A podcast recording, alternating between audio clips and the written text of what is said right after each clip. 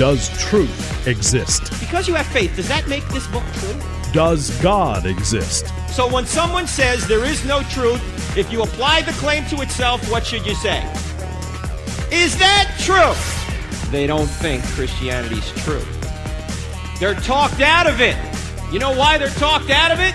Because they've never been talked into it. Cross examining skeptical and atheistic views. Welcome to Cross Examined with Dr. Frank Turek. Ladies and gentlemen, Christians are told that you ought not get involved politically. Is that true? What about the separation of church and state? What about us causing people to stay away from the church and maybe the gospel because of our political views? What do we say about that? How do we deal with that?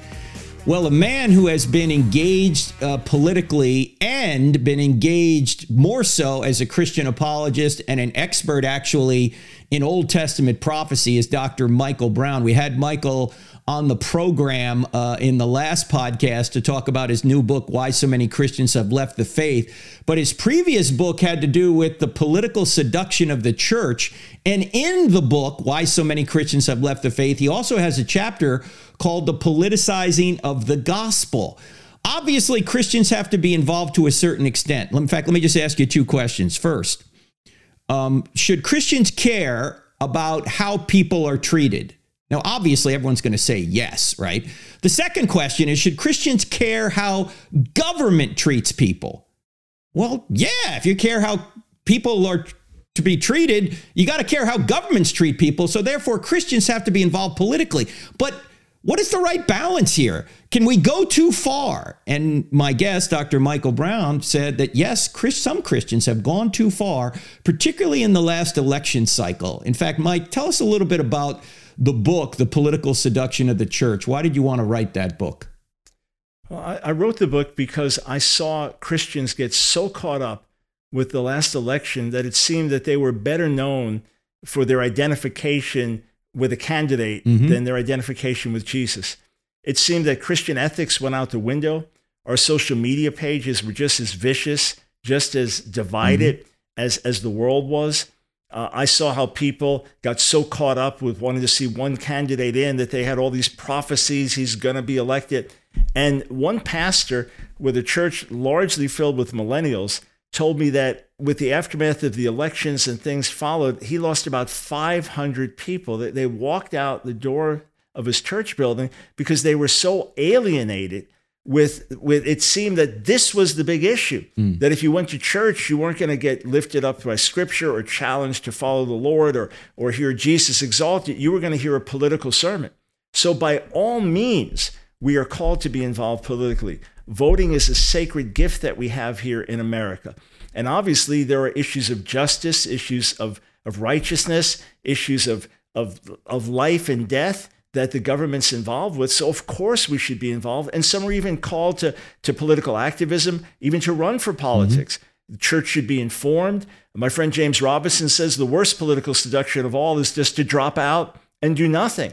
And we know that, that tens of millions of, of evangelical Christians don't even vote. Yes. You know, we, we, we understand that. But when I'm better known as, as, as a MAGA hat wearing Republican who's going to defend Donald Trump to the hilt, better known for that than being a witness for Jesus, something's gone wrong. Mm. When I get caught up with election fever, that the whole world is, it's, it's, if we don't get this candidate in, it's all over. Failing to recognize that, yes, there are good values in one party and bad values in another party, but failing to realize that the political system itself is still fleshly and of this world, and that the parties are still fleshly of this world, that there is no righteous savior in politics, we get caught up in a very, very unhealthy way. So I, I watched it happen in front of my eyes. I watched the division, I watched the hatred, the vitriol, doing live talk radio like you, the polarization and you know Christians calling in, you can't possibly be a Christian and vote for Donald Trump. And next call, you can't possibly vote be a Christian and not vote for Donald Trump. And I said, I, I thought what decided whether we're Christians or not was our relationship to God through Jesus, mm-hmm. not Donald Trump. Mm-hmm. So somehow we got so caught up, and I know it was terribly alienating for people. I, I just heard from someone who was was a Christian went through a period of deconstruction, used to attack me online as, as an Episcopalian, quote, progressive Christian, and writing for, for an atheist blog. That's, that's how much she had turned away from the faith in the name of progressive Christianity. And one of the things that further pushed her was this p- politicizing of the gospel. Thankfully, she began to do a kind of a reconstruction and is now solidly back in the faith with orthodox views. It's wonderful to hear her story, but all this politicizing helped drive her further away as well. Now, how much of the politi- politicization, easy for me to say, I'm from New Jersey, so I don't speak very well, but um, how much of this is due, do you think, to Christians being overly zealous uh, for politics or how much of this is due to the media only highlighting what Christians do politically? Right. So, number one, there are issues that we're very zealous about. Mm-hmm. We should be zealous about the issues of abortion. We should be zealous about protection of children and families. We should be zealous about, about open borders that are bringing fentanyl in that are slaughtering tens of thousands of Americans every year. We, we should be concerned about these things. We should be concerned about what communist China could potentially do or radical Islam could do. These are life and death issues, and these are important issues in God's sight as, as well. So it's important that we care about the issues, but we put too much trust in the political system to change things. Politics has its place, but the principal change is going to come through the gospel, mm. changing hearts and minds.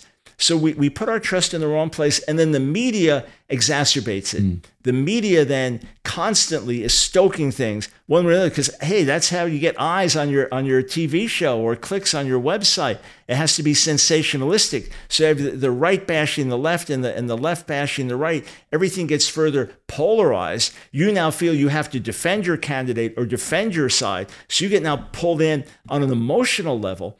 And then in addition, all you need is a few Christian leaders making a few statements, and now we're all guilty. Mm. We are mm-hmm. all hyper Christian nationalists mm-hmm. who were part of the insurrection on January 6th, and we all want to overthrow the government, especially if we're white Republican evangelicals. So everybody gets branded, tarred, and feathered the same way. And now we get defensive over it. We're fighting battles we shouldn't even be fighting. So, what are or what is the proper balance that Christians should have in the political realm? Because quite obviously, we can go too far, as you've documented. On the other hand, we can go the other way and not be involved at all. And then we're not caring for people. We're not caring about life. We're not caring about religious freedom. We're not caring about people, as you say, coming across the border, bringing not only drugs, but maybe terrorists are coming. They're, they're trafficking women across the border. Uh, we're not caring about what's happening from the government's perspective when it comes to transitioning children in so-called gender affirming care. You know the government now wants to force that on parents. If we don't get involved there um, then we're not fulfilling our duty to seek what's good and right and to be salt and light. But yet on the other hand we can go too far. So what's the proper balance? How do we do it?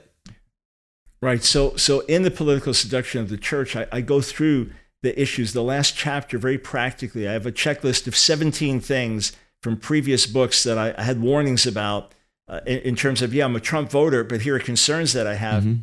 And, and I said, basically, we, we botched most of those 17. We, we got them wrong. So let's, let's kind of learn from that.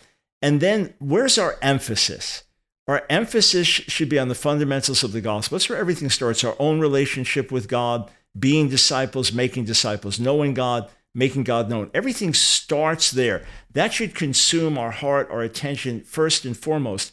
And, and then uh, we work in, okay, politics has its place. So what does it mean? We don't need to be following the polls three years in advance. We don't need to get all caught up emotionally as if every vote is, is going to determine the future of the universe. Mm-hmm. So we need to we need to avoid election fever and then be informed, educate on the issues, have our congregations understand what the issues are. So we're dealing with the issues all the time. In other words, in the local school, what's happening with our kids there? Let's be involved. And, and things are going in a wrong direction. Well, maybe some should run for school board and displace something that's dis- destructive. But it's all part of a larger strategy to be salt and light. So we, we keep our priorities right. we also recognize God's heart for missions for the whole world. The more you think in terms of the whole world here in the gospel, then you realize, wow, America is very strategic because America has a lot of influence, but America is not the, the end all. You, you get a larger picture. And then the issue of identity. I want to be known as a Jesus follower. Mm-hmm. I, w- I was supposed to be on CNN a, a couple years back when Trump was president, and I was I was going to be debating kind of a liberal Christian or liberal Republican about how you could be evangelical and vote for Trump what I wanted to shout out for the nation here, just before the interview, they canceled the segment because of another Russia, some news from Russia, whatever that was. that was the big thing. Another false but, Russia yeah, collusion hoax. Okay, yeah, yeah, yeah. Whatever it mm-hmm. was, I was supposed to get picked up six in the morning for mm-hmm. the show, and like midnight they said, "Oh, we had a schedule change." But I had already planned out what I wanted to emphasize. I wanted to shout to the whole world: Jesus died for my sins. He's my Lord. He's my Savior. He's my all in all. I owe him my life. I owe him my eternity. He is my everything. Oh, and I voted for Donald Trump. Let, let's shout the right message out so that we are identified for a certain thing. We never become mean spirited and nasty like the world. We can speak the truth clearly, boldly, but we never become mean spirited. And then say, hey, look, here are the issues when I look at the slaughter of the unborn, tens of millions, I think that's a big issue to God. Mm. And and I felt Donald Trump would do a better job of stopping that than Hillary Clinton. Yeah. Just kind of lay the and things out. So it's not about personalities. Mm-hmm. I understand all the problems and the flaws with the man. I, I, get that. We all get that. But hey, when it comes to these life and death issues, I felt he'd do a better job. When it comes to my life and who I follow, watch my life and listen to Jesus because he's the one. He is the mm-hmm. centerpiece. Yeah, I think it's important to bifurcate the personality from the policy uh, because we are when we vote, particularly in a presidential election, ladies and gentlemen, we're voting for 5,000 people to go to Washington in an administration. And we're voting for a platform. We're not just voting for a personality at the top of the ticket. And I guess my question is, Mike, um, as, and you have this in the book, Why So Many Christians Have Left the Faith. You, you give us a, a thought experiment when you say, okay, let's go back to uh, the 1800s when Douglas and Lincoln were going at it for the presidency. Douglas wanted to keep slavery in place. Of course, Lincoln wanted to get rid of it. The question is could any Christian vote for Douglas in, in good conscience, given what Douglas was for? And if you fast forward to today's day, we could do the same question on abortion or on gender affirming care for kids or open borders or um, a number of other issues, uh, religious freedom. Can any Christian vote for what appears to be anti biblical viewpoints in the Democratic platform? So, how do you respond? I do not see how, in good conscience before God, any Christian could vote, let's just say abortion, mm-hmm. could vote for a candidate who stands for, quote, a woman's right to abort her baby. Mm-hmm. I, I understand how they could say, well, I, I got a problem with Trump or I don't trust the political system. I get that. Mm-hmm. I understand that. Mm-hmm. But to vote for a candidate that is pro abortion, I cannot see how a Christian can possibly do that without having blood on their own mm-hmm. hands. And when people say, well, look, we've had all these different presidents, Roe v. Wade was never overturned, and it doesn't matter. Oh, well, now we see it does mm-hmm. matter.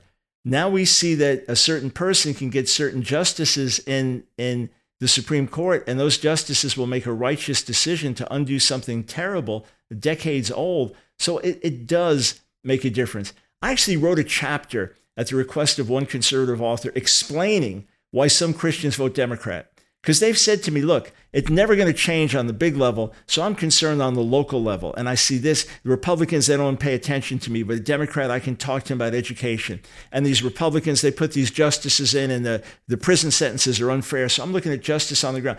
I, I get the arguments. Mm-hmm. I've interacted with people about the argument. I wrote a chapter explaining it. And then at the end of the chapter, mm-hmm. said, but I cannot agree with it because of this fundamental thing. No more than the days of slavery. I could not possibly see any justification for voting for a candidate that supported slavery any more than I could see justification voting for a candidate today who supports abortion.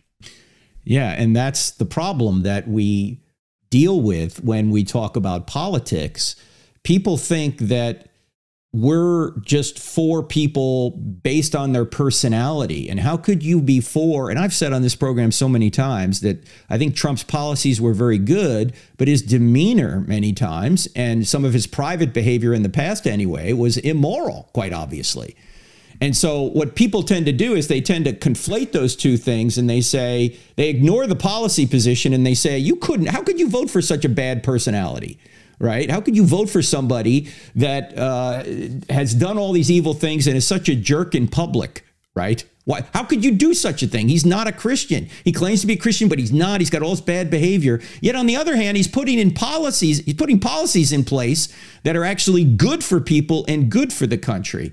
And so I think what we have to do as Christians is we have to we have to continually highlight we're for certain policies and we don't we're not the ones that make the platform mike i mean the platforms are what they are right uh, you look at the republican platform it's not perfect i'm not a fan of the republican party but when you look at the democratic platform you go look these are just things they're for now. They're for abortion. They're for using race to divide people. They're for open borders. They're for gender affirming care. They're for uh, taking away religious freedom of people. I mean, how can you support that? I, I don't get it. I just don't. Yeah, and I, have I've looked at the platforms. I've contrasted them on every level. Mm-hmm. And and look, I don't put my trust in a party, no. right? And we recognize there's corruption in, in human beings and things like that. But there are platforms, and when you work it out, the candidates and the parties do basically vote according to their platforms. Mm-hmm. Ultimately, once they're in it, and these are a lot of life and death issues. Again, I have no problem if it was every day of the week saying, oh, I wish Trump didn't say that. Oh, that's embarrassing. Mm. I, will distance myself all the time. I don't have to defend him. But boy, I'm so glad he did this. Mm-hmm. I'm so glad he did that. And and the, the, the big question is, is always again, how much trust we put in the political yes. system. We just have to recognize it can only go so far. What it does is really important but it's not the gospel. It doesn't change someone's heart from the inside out. It doesn't regenerate them. It doesn't transform their families, etc., etc. So let the gospel do what the gospel does. Let politics do what politics do. And let us not get caught up with looking for the new savior. No, it's true. Well, Trump. Yeah. Well, he. okay, yeah. now it's DeSantis. Right, now right. it's no, no. There is no savior right. other than Jesus. When I would hear people say, "Only Trump could save America," remember I voted for him twice. Mm-hmm. I want to shout out no, no, you, you don't put any human name in that sentence other than Jesus. Uh, only Jesus can save America. Right. If we shout that out and then explain why we vote for various platforms mm-hmm. and things like that, mm-hmm. here it comes down to this. You, you got Rottweilers with rabies biting kids in, in the elementary school parking lot, you don't have a dog catcher in your community. You got one guy, the sweetest, nicest guy in the world, happily married. His kids love him, no profanity, doesn't even smoke a cigarette, but he couldn't catch a dog if you gave him a nuclear bomb. You got another guy, complete jerk, profane, mean spirited. His wife left him years ago. His kids won't talk to him, but this guy catch a dog with his own teeth. That's the dog catcher, right. you know, because you're dealing with Rottweilers. Mm-hmm. So I'm not calling Democrats Rottweilers. I'm not saying that mm-hmm. at all, but we're dealing with life and death issues. Mm-hmm. So we vote accordingly, mm-hmm. and and a vote on a certain level is almost always an imperfect vote because yes. it's for an imperfect person, imperfect party, imperfect system. Mm-hmm. So put it in its right place. Right. Let your identity shout out who you are and how you live, and then we can make a proper difference. Yeah, it would be better to explain these things rather than leave people wondering you know you got to qualify certain things that you do in public to let people know well here's here's why in fact you and i you, you say in the book and and I, I think i've said before in the primary i voted for ted cruz right Same I, yeah i thought i thought he would be the better candidate uh, but once once you get down to Hillary versus Trump, you know you're holding your nose, but you're going. I got to go with the policies here. I got to go with the policies, and so that's what I did. And the same thing when it you know when it came to Biden, I, I got to go with the policies. And now uh, you know, two and a half years into the Biden administration, he's far worse than I ever thought he would be, uh, given given the policies he's putting out. And yeah, I mean, he's moved increasingly to the left. Mm-hmm. During one of the primary debates, he publicly shifted his views on abortion mm-hmm. and said that he would now be against the Hyde Amendment. Mm-hmm.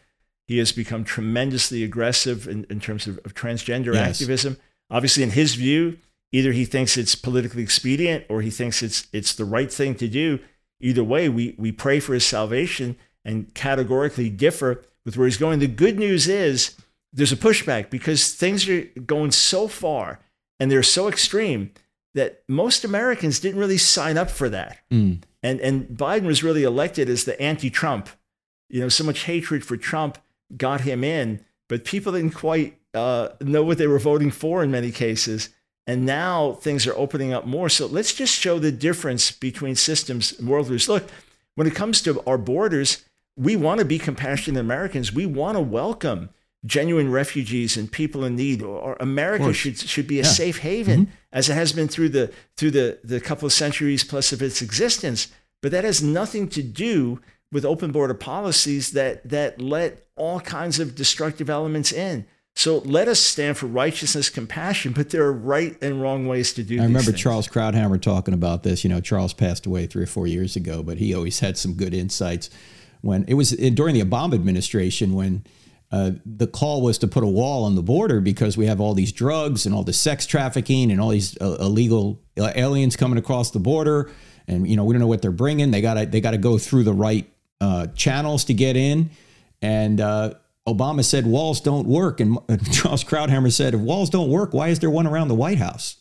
I mm-hmm. mean, of course, everybody believes in the, borders. around the Vatican as well. That's right. Everybody believes in borders. You know, you you have a you, you may disagree on where the border is, but you have a lock on your door, don't you? You just don't let anybody in to take whatever they want or to come in and do whatever they want because security is necessary. We live in a fallen world, so security is necessary. We as Christians should want to help people from uh, different uh, uh, different areas of the world, and if we can take them in, we can. But we can't take the whole world in. It's just impossible. You just can't do that. Uh, what we have to do is export our system. It sounds imperialistic, but when you have a good system, you ought to export it for the good of people. But export what we're doing here to other places so they can also enjoy in the fruits of a capitalist uh, system that has certain controls on it. Uh, because we can't take everybody here. So all these things need to be taken into consideration when we're voting and who we're voting for. And I think again the key is to distinguish between policy and personality. And also if we're concerned about the gospel, we have to be concerned about politics because politics affects our ability to preach the gospel.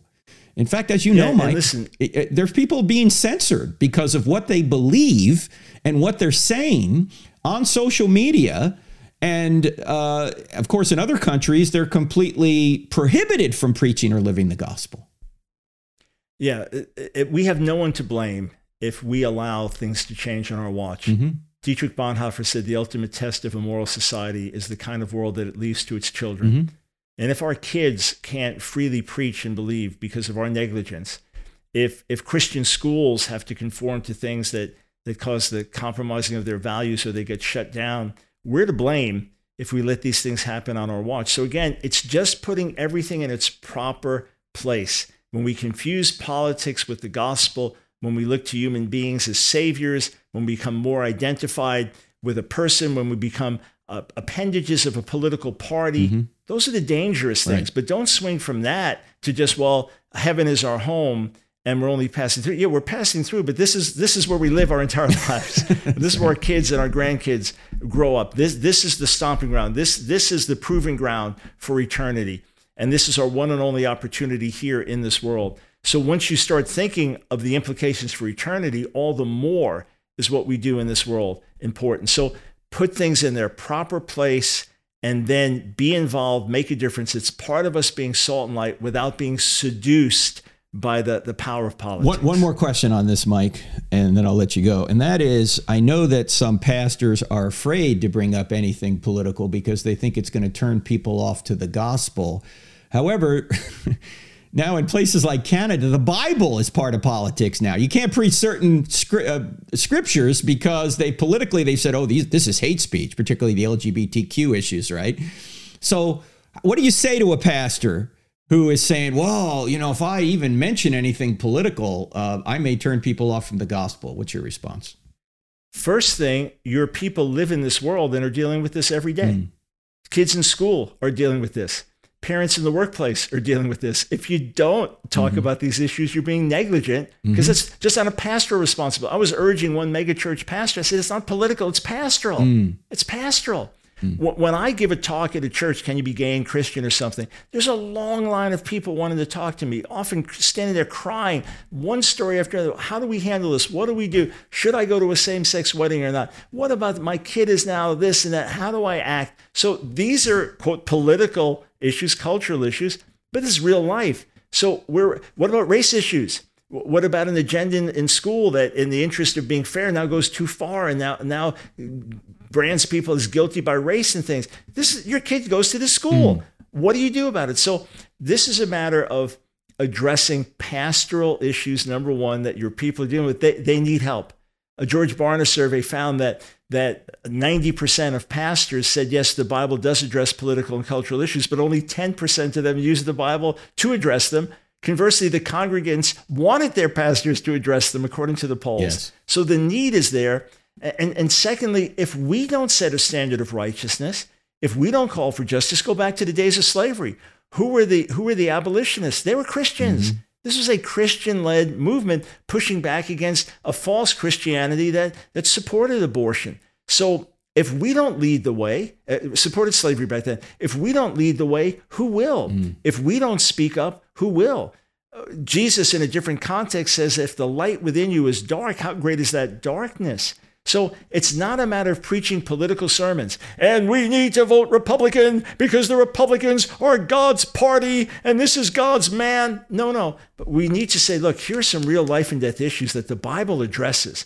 God felt it important to put this in the Bible. Look at how much is in the Bible about justice, about this, about that. So, as informed people, let's lead the way in setting a godly example. Oh, and when it comes time to vote, let's vote based on these values.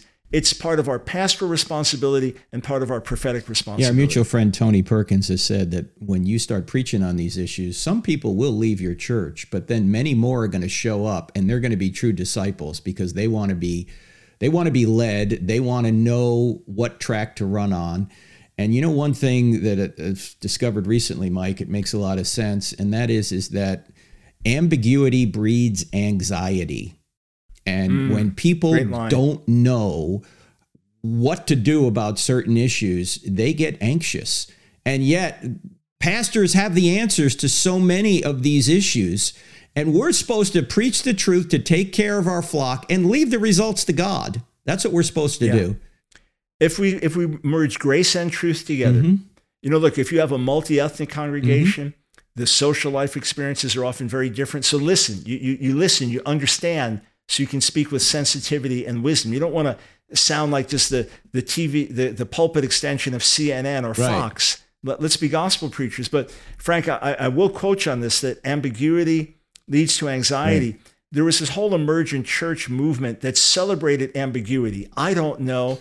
You don't oh, yeah. know. It's still going Nobody on. knows. I'd say, well, then why are you leading? Yeah. Well, where are you leading? Mm-hmm. And they'd say, the destination is not so important, it's the journey. Mm. I said, no, I would rather have a really rough journey to heaven than a wonderful journey to hell. but but you've you've had a generation growing mm-hmm. up with this celebration of ambiguity, which leads to that uncertainty, which does lead to anxiety. Just like a child that has no boundaries in their life, they're, they're actually wanting boundaries because it gives right. them a certain feeling of security. So I, I, think it's something for us to really hold on to, especially with the younger generation that's been raised with so much spiritual ambiguity and you can't know for sure. Of course, it produces anxiety. We have a certain truth, an absolute certain truth that will bring eternal peace and an unshakable peace right here in this world. Well said, Mike. Um, before I ask you uh, where people can find more about you, I got to mention, ladies and gentlemen, I'll be in Thousand Oaks, California this weekend, March 12th at Godspeak Church. Check out the website for more information. Then the following week, University of Vermont. Uh, and also a church up in Vermont. Check our website for more. Mike, you're out there speaking quite a bit. Uh, where can people learn more about you and how they can see you, how they can hear you, what your website is? Go ahead they can download the Ask Dr. Brown Ministries app. Make sure you put ministries in Ask ASKDR Brown, Ask Dr. Brown Ministries app. They can listen to the show live daily, get all of our latest articles, videos, our Jewish outreach website, all there. Or they can go to the website. In fact, if they go there, make sure to sign up for our emails, askdrbrown.org, askdrbrown.org. We want to put you in our welcome tour, send you a free mini ebook on how to pray for America and then share more about my own testimony from LSD to PhD and all the resources we have. So that's Ask Dr. Brown Ministries.org. And either of them will have my itinerary to see where I'm preaching, teaching. If, if you're on our email list, we'll notify you when I'm coming into your area. And Mike, one other thing, you have the best website, I think, about messianic prophecy. Tell people about that. Yeah, realmessiah.com. Mm-hmm. Uh, Real Messiah. So that's you'll find that on the app when you scroll down. Real Messiah. A bunch of debates I've had with rabbis, all there free to watch. Maybe the top 100 objections to the faith with short video answers and written answers, uh, other dialogues, keys to understanding messianic prophecy, all there for free at realmessiah.com. Check it out. It's great stuff. In fact, Dr. Brown has written some great books I have up on my shelf up there on Old Testament prophecy, messianic prophecy. He answers all the objections in those books. And go to realmessiah.com for more. Mike, it's always a pleasure being with you. Thank you so much for all your work. Well, thanks for having me, Frank. All right, folks, we'll see you here. Uh, well, actually, you're going to see uh, Alisa Childers and Natasha Crain uh, this Friday on the podcast. So check it out. We'll see you again the following week. God bless.